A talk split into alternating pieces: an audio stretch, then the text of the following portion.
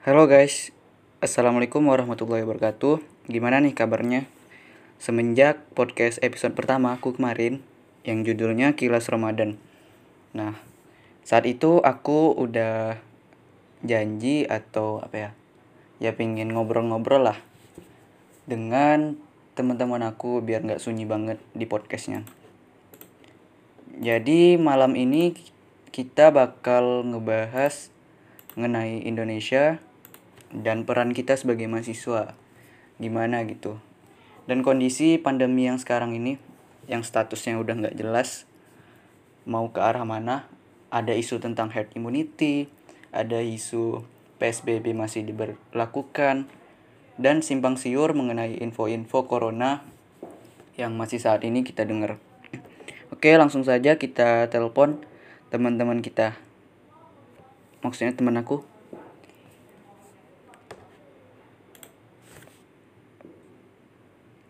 ya halo Han Riz tes Ya dengar dengar. denger kan Han denger nggak Han Oke, jadi ini teman aku dua orang dari SMA 10. Dulunya kami satu organisasi. Oke, langsung saja yang pertama Farhan. Farhan, silahkan untuk memperkenalkan diri. Channel. Enggak ya? Podcast. Channel Alif ya. Kenalin aku Farhansyah, eh, adiknya Bang Alif. Ade. Iya. Ade. Lu yang tua. Iya. Apa nih? Kuliah di kuliah di mana nih, Bang? Oh iya. Enggak, Abang. Aku kuliah di kuliah di mana? Kebetulan aku kuliah di Bandung di Telkom University. Oh, iya. Iya, kebetulan. Kebetulan ya. Nah, jurusan manajemen bisnis dan komunikasi dan informatika. Wah, keren nih. Informatika dicampur bisnis. Perpaduan yang menarik. Eh, otak saya juga menarik. Oke, lanjut kita ke Haris. Oke. Oke. Kenalin nama gua Haris. Gua eh, dari Politeknik Kaltek Rio, Prodi Sistem Informasi semester 2. Nice, keren juga kan? Sistem informasi, geng. Oke, malam ini seperti yang aku bilang tadi, kita bakal ngebahas tentang ya kondisi Indonesia lah saat ini.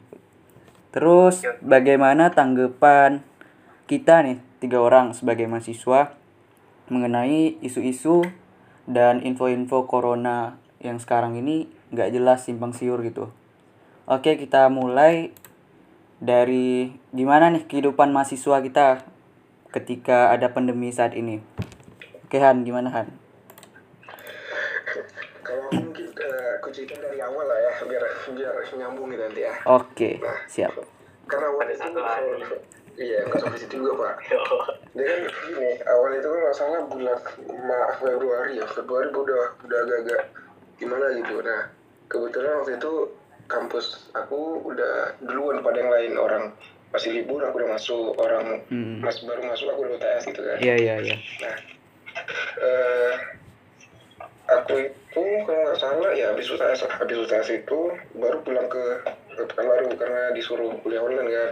Hmm. Nah, pas kondisi se- sebelum-sebelum mau pulang itu, apalagi di Bandung kan katanya ke, ke apa red, red zone-nya apa corona. Hmm. Nah, itu tuh udah mencekam parah sih. Toko-toko udah pada tutup, bandara juga udah banyak di cancel penerbangannya gitu.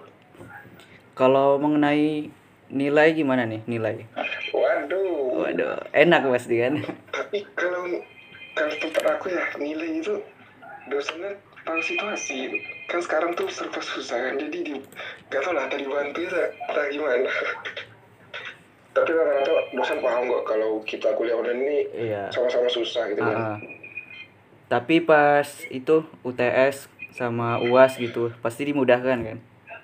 Kalau UTS saya masih di Bandung pak. Enggak. Eh ya UAS kemarin gimana? eh, itu mungkin kayak kayak ditolong ya. Tolong kan? Ya mudah lah intinya. Kalau di kelas kan biasanya tuh ada pengawasnya dijarakin. saya kami juga pakai pengawas kemarin btw. Ba- Apa pakai pengawas juga? Iya ini kan apa pakai Google, Oh. Google Meet. Nah Google Meet itu nanti kita lagi nulis liatin ya Allah. Uh, baper kirain aku cuman kayak gimana ya soal terus dikumpulin kalau kami boleh open open book gitu jadi ya enak Ada sih dimudahkan beberapa yang itu. Ada beberapa mata pelajaran yang memang harus open book. Tapi sekali open book bikin laporannya itu bisa satu hari dua hari.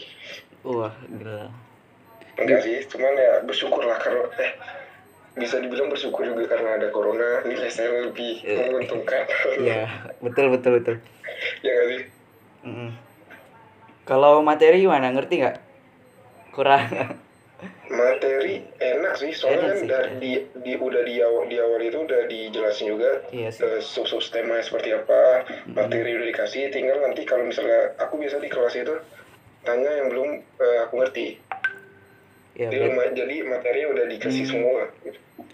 berarti sama aja kan via video kan sama di kelas gitu Sama aja, tapi kalau misalnya dalam metode pembelajaran, kalau aku lebih senang di rumah ini, jadi lebih nyantai gitu kan. ya ya kayaknya semua orang gitu enggak juga sih Ya, iya.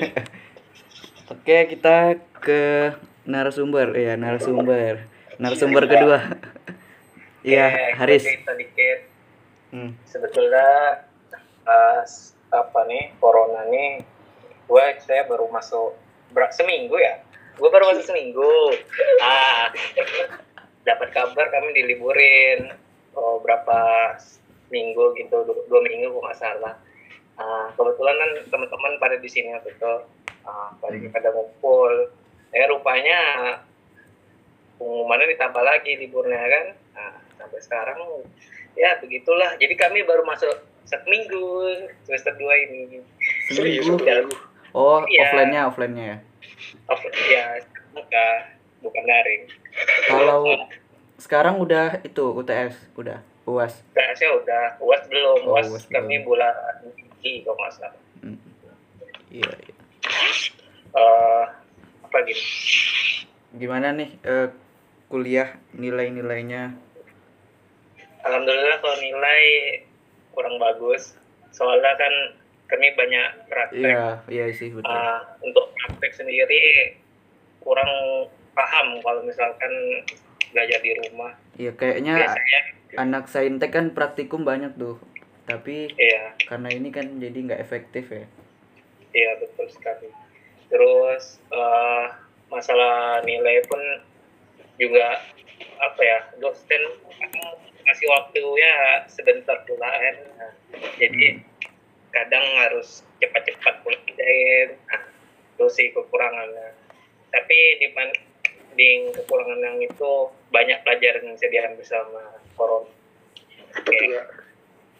Bisa belajar sendiri di rumah, memanfaatkan waktu kan Iya. waktu 24 Ah, ah. ya siap. Melatih skill lah ya. Iya betul. Ya, kalau mau main musik Nice, nice. Eh, terus nih balik lagi ke Farhan nih. Kita kan sama-sama anak rantau nih ceritanya kan. Eh, jadi gimana apa ya? Eh, pas di sana itu ada rasa penyesalan nggak pas pulang ke balik ke Pekanbaru gitu? Misalnya pengen di sana aja kan? Eh, karena bandara udah ditutup ntar payah balik sananya atau gimana? Lo? Kentalnya corona itu. Jadi kan dikasih waktu dua minggu itu. Nah dalam dua minggu itu bimbang tuh. Pulang atau enggak? Karena kalau misalnya pulang takut nyebarin ke sini kan Ah, ah, nah itu makanya. at- atau atau kita tetap stay di sana. Tapi kalau stay di sana eh, stok makanan kan kami asrama nih. Asrama maba maba asrama di Telkom. Iya. nah kalau misalnya di sana itu kedai-kedai udah pada tutup. Udah nggak ada yang berani. Jadi kami makan juga nggak bisa ya nggak terjamin lah istilahnya. Bisa sehari du sehari dua kali. Lebih bahaya di sana kan? Nah sempat juga tuh eh, aku kan pulang rencana lewat Kertajati pas hari hanya di udah di cancel Hmm, berarti sama kayak aku ya. Kemarin kan waktu isu-isu corona tuh kan lihat di berita-berita kan dari kampus nggak ngebolehin tuh buat pulang ke kampung halamannya. Tapi ma apa lama ma- lama kelamaan justru dibolehin entah karena mungkin takut bandara ditutup atau sebagainya nggak bisa mudik. Ya gitu. Hmm. makanya dibolehin. Kemarin mana, apa? Kemarin bandara mana? aku bandara Kulon Progo. Karena di Yogyakarta udah dipindahin dari kota ke Kulon Progo. Itu kira-kira 45 menit lah dari kotanya. Itu suasananya gimana? Ya view view pedesaan pegunungan sih. pas di atas bagus sih pinggir laut gitu Pas lagi suasana corona gini, Oh. corona apa? Oh, iya. Itu Wa- waktu atau udah gimana? waktu itu kan masih belum ditutup ya belum lockdown gitu jadi aku pulang ngambil tiket tanggal 5 karena itu paling murah terus nggak transit yang lainnya itu jadwal transit terus waktu itu tiketnya juga ya cuman di bawah harga yang lain lah. Jadi waktu aku berangkat subuh subuh tuh ngantrinya panjang banget lah. Banyak yang pakai masker juga. Jadi kayak belum ada pelarangan buat balik. Jadi mungkin karena pemerintah yang sedikit lambat gitu penyebaran corona ya mud apa mudah ke- kesebar. Jadi dari awal pemerintah udah lambat kayak yang di berita-berita kan pemerintah dulu nggak percaya corona masuk ke Indonesia katanya antibodi masyarakat Indonesia tebal-tebal padahal ya gitulah Tapi gini guys, menurut gua ya, ah, kan ada tuh podcast dari Deddy Corbuzier sama Mahfud MD. hmm, hmm. Ah, kan tanggal 25 Cina baru ngelakuin lockdown tuh 25 Januari. Hmm, hmm. Ah, katanya pemerintah tanggal 28 ke 27 itu udah mulai diskusi soal lockdown.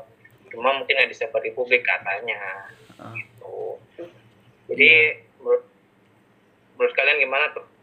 Ya emang dari awal kan nggak jelas gitu pemerintah pusat sama pemerintah Jakarta.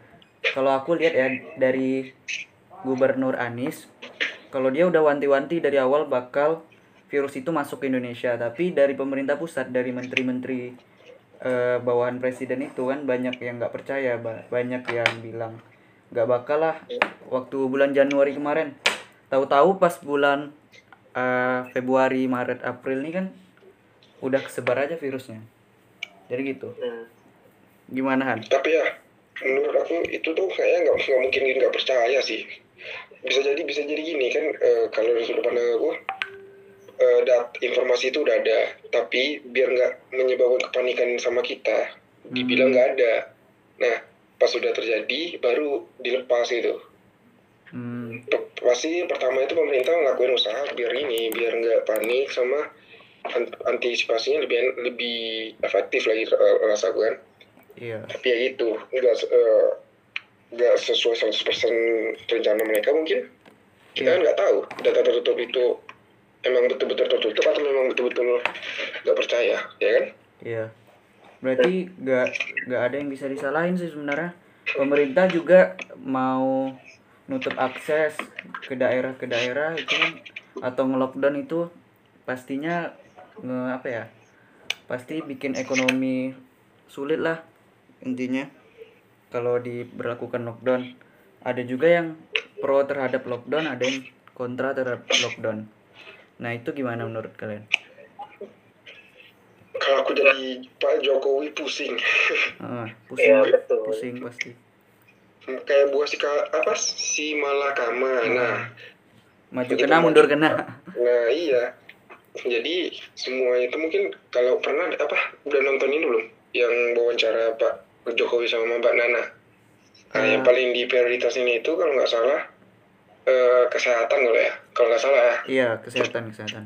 kesehatan ya nah itu mungkin yang sekarang udah banyak yang di lockdown kayak Sumbar kan udah di lockdown tuh nggak bisa orang-orang selain Sumbar nggak bisa masuk ke sana gitu Hmm.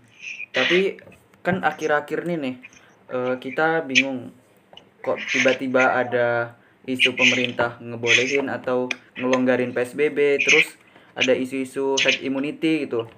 Jadi kan masyarakat jadi bingung buat apa nih tindakan yang harus kita lakukan. Sedangkan selama dua bulan yang kemarin kayak bulan Februari Maret itu kan masyarakat tuh udah nurut. Sedangkan pemerintah tiba-tiba bikin Nah, bikin ketetapan buat ngurangin dari PSBB ini gimana itu menurut kalian? Kalau menurut gua Hmm. Boleh Haris? apa ya di, beri- di berita tuh statement tuh jangan dijadikan alat hukum gitu loh. Jadi ada statement-statement dari pemerintah tuh yang bilang PSBB bakal dilonggarkan. Ah, Tuh, ya, kata Pak Jokowi kan PSBB bukan dilonggarkan, tapi apa? Belum dilonggarkan malah, belum dilonggarkan Hmm. Cuma untuk menghidupi perekonomian, ah, Nah, iya itu dia. dibuka lah. Coba permasalahannya netizen netizen Indonesia Warga 62 ya. Salah menanggapi. Salah menanggapi ya. ya salah menanggapi terus yang kedua mereka kan tahu lah aturan PSBB itu gimana masa hanya aja gitu apalagi kalau kita lihat di Jakarta tuh mau apa IKEA IKEA baru buka ada penuh kan Nah, Heeh. terus penutupan McD Sa- Sarin Sarina Dia Iya. Iya, Mac di Nah, Sarina ramai. ramai ya begitulah Jadi itulah sekarang Hmm. Aku setuju sih ya yang dibilang sama si Haris tadi. Statement itu jangan jangan, jangan dijadikan alat hukum. Karena kalau aku ya dari pandangan aku eh, analogi kayak ini. Eh, kita ini masyarakat ini eh, anggap anak nakal yang merokok. Hmm. Nah, pemerintah itu adalah bapaknya, Hmm. bapak dari kita deh. Iya. Nah, karena bapak ini tahu anak merokok, Kak, bapaknya marah-marah, dilarang, jangan merokok, jangan merokok, jangan merokok. Dihadang, dihadang, dihadang terus dari awal-awal tuh. Sama kayak sekarang, kayak dulu tuh. Lockdown, lockdown, lockdown. Nah, makin hari makin di sini, kalau misalnya anak itu udah nggak merokok, belum tentu bapaknya nggak terlalu khawatir kan.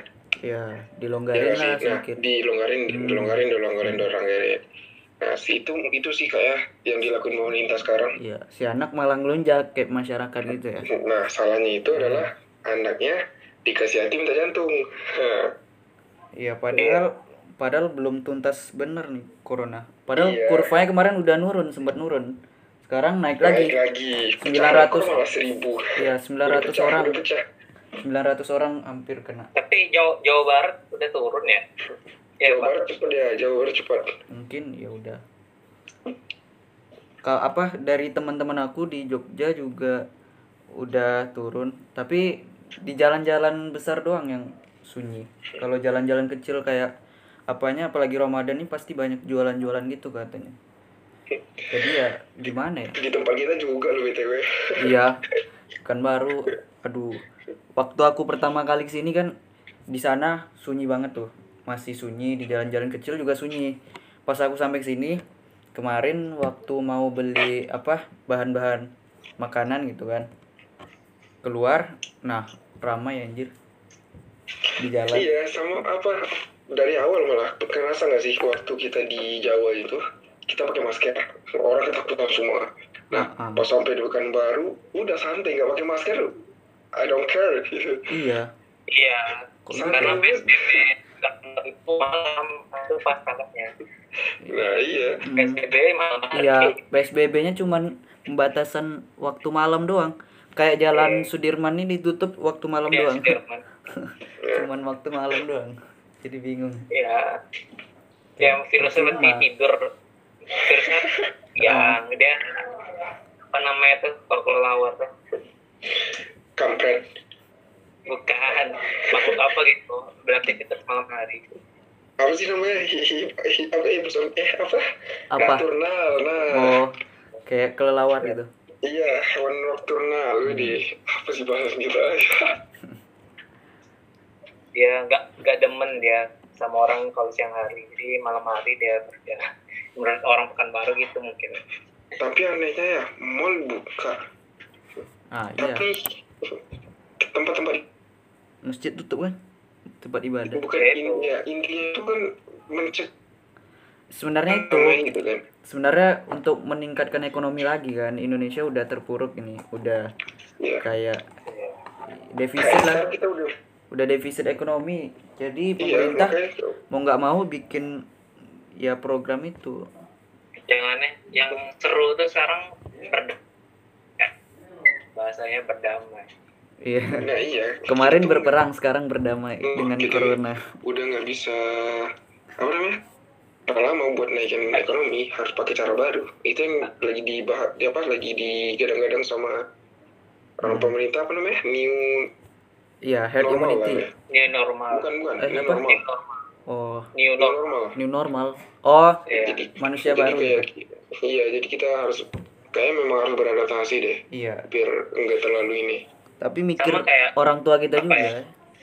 Hmm. ada flu burung tuh uh, flu burung itu kan virus yang nggak punya vaksinnya cuman dia hilang sendiri karena ini normal kita Ah. adaptasi Di, Ibu di YouTube Deddy Kobuser kan? iya Ah. terus yang aku tengok aku dengar dari bosman bosman siapa sih bosman itulah ada tuh katanya virus ini nggak bakal habis itu sampai akhir zaman. Bakal terus mutasi. Iya. Uh, lumayan Jadi- ya? kalau Berarti misalkan ada vaksin Heeh. katanya kalau misalkan ada vaksin nih vaksin itu bakal dibuat virus lagi gitu. Ibaratnya kan vaksin kan udah menguntungkan untuk ya bisa aja orang berbuat seenaknya lagi buat virus gitu kan. Terus sebarin lagi buat vaksin lagi ya itulah kejamnya dunia bisnis Ah. apalagi bisnis kesehatan gitu masuk ke teori konspirasi berarti ya. Ada yang iya, bilang Bill Gates itu kan sebagai elit elit dunia lah. global Ah, ah, elit global. emang iya Iya kan? Iya. Dia orang terkaya. Bikin bikin program itu. Bikin virus, ntar bikin vaksinnya dijual ke negara-negara. Nah, iya sama kayak ini, sama kayak kimia farma. Kalau aku salah satu buku lah kan, dia bilang rokok sama eh, apa apotek itu nggak akan pernah hilang do kelahinya. Mm-mm. Karena apa? Karena kalau orang merokok pemasukan dari kimia farma ini dari Iya situ, ada. Iya iya. ya kan? Nah, Ya jadi kayak intinya memang, ngarepin orang sakit. tapi ya kita positif aja itu. Kalau tentang konspirasi ini nih kan ada banyak tuh tentang Illuminati lah. Ini kayak program dari para itu ingin apa pengubah dunia, change world apa new order world. Iya. Yo, Iya. Ah, kayak ingin membasmi eh, apa manusia umat manusia sebagian dan menyisakan yang baru itu gimana? Menurut aku itu misi Thanos ya jadi bukan Ya, aku nggak nggak nggak berani komen soalnya aku nggak belum baca sampai Iya. ke sana ya. Kita mah yang real real aja lah. Iya.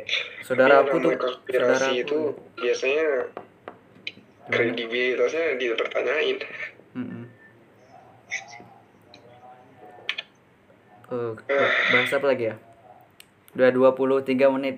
Lama juga. Wah nggak, Wih, lama juga Iya. enggak udah enggak sama aku Keras. ngomong nggak akan nggak akan habis sama kalian. Wih.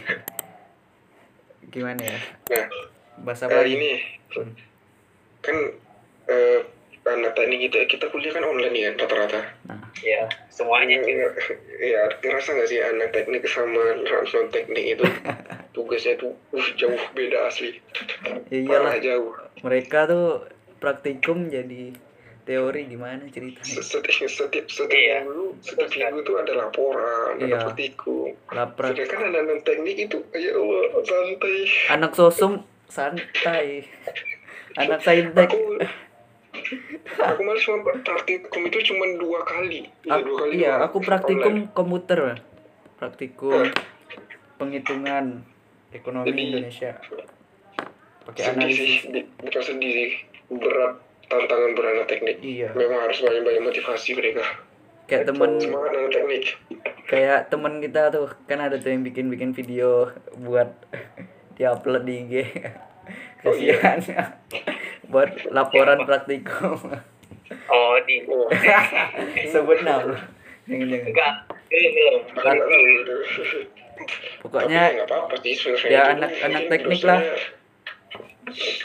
Pak capek anak teknik asli capek.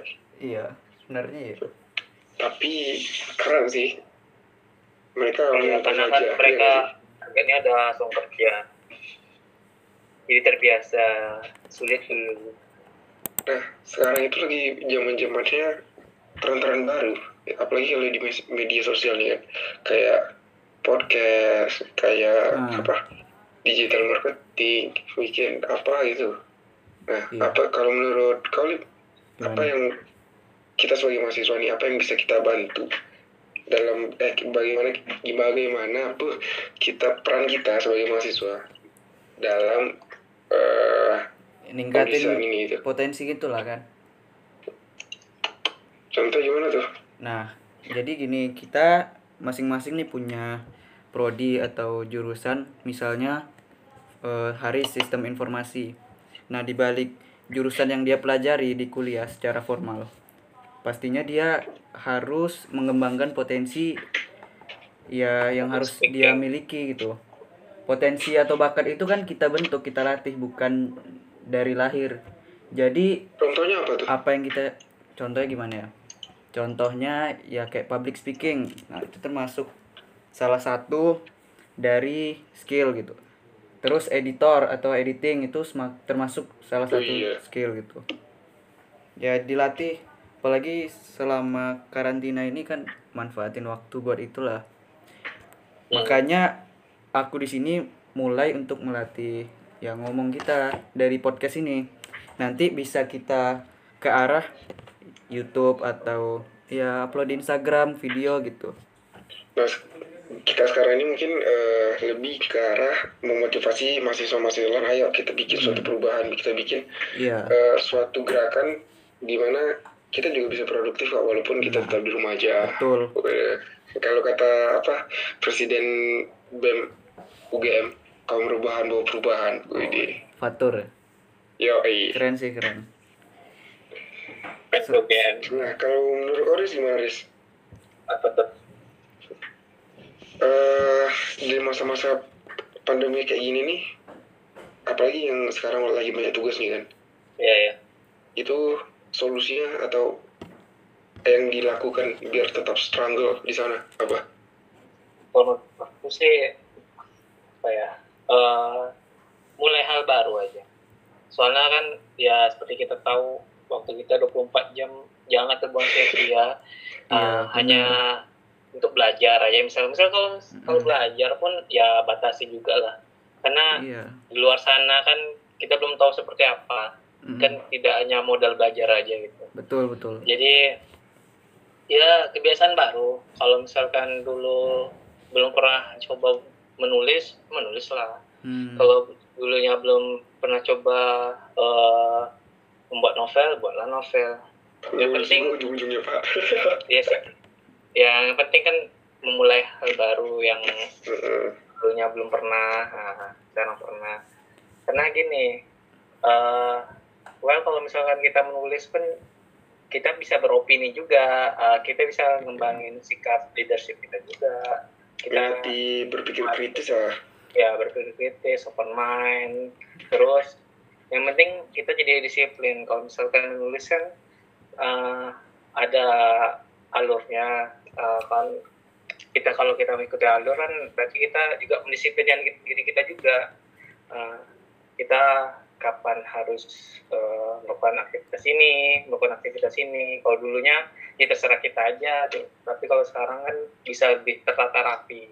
Mm. aktivitasnya akan kita lakukan begitu. Yang Ya. penting baru.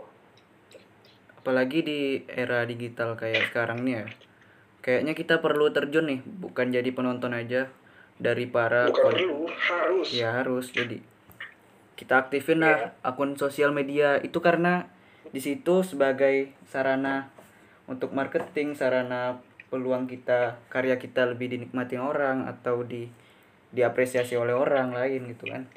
Jadi aku di sini kan dari podcast ini awal mulanya untuk konten-konten ke depannya kayak YouTube atau di Instagram seperti yang aku sebut sebelumnya tadi Iya. Tuh. Wih, hampir 30 menit. Kayak apa aja. Nggak terasa nih. Di Dika satu satu jam udah santai. Gak apa-apa, kita masih perlu pokok pembahasan buat konten selanjutnya. Jadi sabar gitu. Alah, tukang potong-potong. Gak apa-apa. Sampai sini aja kali ya. Nah, eh, ini juga eh, seperti yang bilang tadi kita kan harus produktif nih. Hmm. Mungkin bagi para pendengar tuh manfaatin waktu sebaik-baiknya. apalagi sekarang udah mau uh, lebaran nih iya Iya. pertama lebih lebih banyak aktivitas yang bisa dilakukan apalagi kalau misalnya kemarin-kemarin habis sahur tidur sampai jam Wah. 11 jam setengah 12 nanti sholat zuhur habis tidur Hmm. lagi Hmm, Ya. parah. Nggak dapat apa-apa lu rugi gitu Iya. Ya, jadi ayo sama-sama kita eh, berubah jadi lebih baik Oke. tuh Dari Haris ada kata terakhir nggak? Uh, Kata terakhir. Ya, penutupan, penutupan. aku udah ikhlas Penutupan. yang penting selama corona ini jaga kesehatan aja jaga kesehatan terus ya coba hal baru terus yang ketiga eh nah ini saran aku ya Hmm. karena kan di masa sekarang ini ekonomi turun nah, cobalah belajar bisnis belajar ya nggak apa-apa Baik itu UKM-UKM kecil ya apalagi teman yang baru bikin bisnis gitu kan Nice. Membuat baju muslim nih. terus belajar bahasa asing juga bisa dilakukan Ya, benar Karena sekali. Benar. Eh, Indonesia terlalu penuh baiknya kita keluar aja cari apa suasana baru di luar tapi tetap WNI ya Hmm, Siap. Oke, teman-teman semua. Mungkin itu saja yang dapat kami sampaikan dan kami bicarakan tentang mahasiswa Indonesia serta corona yang saat ini masih terjadi. Dapat saya tarik kesimpulan bahwasannya kita jangan panik, tetap jaga kesehatan, tetap di rumah aja, at- patuhi protokol dari pemerintah dan kita sebagai mahasiswa, kita sebagai bangsa Indonesia dan kita sebagai kaum berbahan juga berhak untuk memberi perubahan bagi diri kita sendiri, mulai dari diri kita sendiri, baru nanti ke orang lain. Kita dapat me- menggali potensi yang ada di dalam diri kita, kita dapat memanfaatkan peluang dan dari fitur-fitur atau teknologi dan fasilitas yang sudah ada pada saat ini. Contoh kecilnya saja seperti sosial media, kayak Instagram, YouTube, podcast, dan masih banyak lagi. Serta jangan lupa untuk selalu memanfaatkan waktu luang kita. Kita bisa gali potensi dan skill kita selain belajar formal di kuliah atau di ruang kelas. Ya baik itu saja. Oh iya, berhubung besok udah lebaran Idul Fitri, saya mewakili keluarga saya memohon maaf sebesar-besarnya. Minal aizin wal faizin. Mohon maaf lahir dan batin.